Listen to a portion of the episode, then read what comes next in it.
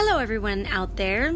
Today on Spontaneous Podcast, I'm going to discuss the word boredom. Yes, you heard me right. Boredom.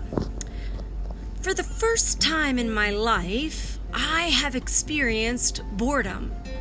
Well, maybe it's been about the last 2 or 3 years. But before that, I didn't know what the word boredom meant. I didn't know what it looked like. I certainly couldn't find it in the dictionary. Where is that word boredom? What does being bored mean? What is boring? What are you talking about? You feel bored. What are you talking about? You don't feel stimulated. How in the world could you be bored? For so much of my life, I had a clear and specific goal, and I actually went for it full of passion and with fire and with tenacity. And a lot of times I had a lot of things that backed me up on that journey. I had youth on my side. I had some money on my side. I had some complete amount, like the lack of any kind of fear of the future. All of those things, money and youth, and just a sense of real vitality and not thinking about one day you will die. You know, one day this life comes to an end. It certainly wasn't part of my thought process. So whenever I pursued my passions, acting, dancing, singing, writing, I never really thought about how is that going to play out in my life for when I'm older? Now, don't get me wrong. I don't want anyone to stop their passions or their dreams or their desire.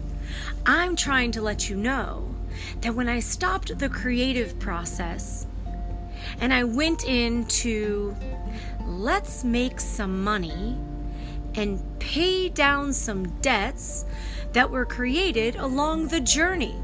And that journey included beautiful things, acting classes, travel.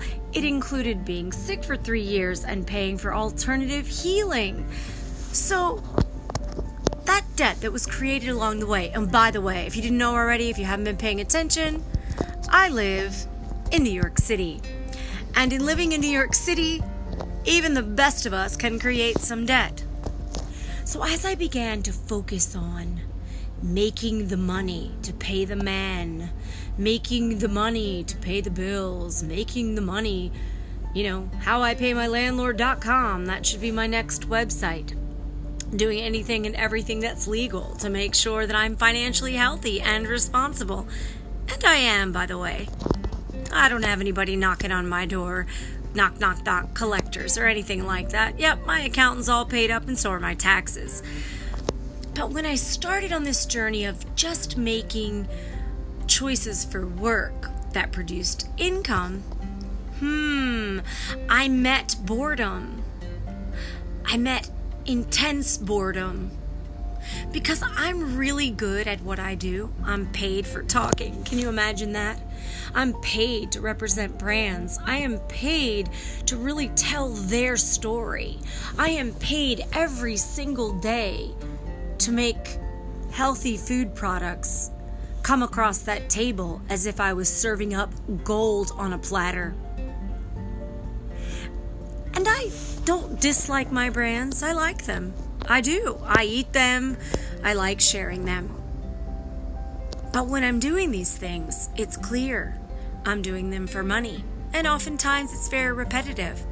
I can tell you in 1 hour, I repeat that the cane sugar, which is in the product, is organic. And in repetition, I have found boredom. So I wanted to tell you a couple of gems, a couple of nuggets that I found lying in boredom. As I stand there and I communicate with people and I watch people as they pass by, I have become quite funny. I have become extremely observant. in that calm place of watching others and in that calm place of doing something that I could do even if I was asleep, and coming to that place of boredom because you know your job, you know your product, you know what you have to say. There's not too much else to learn in the moment.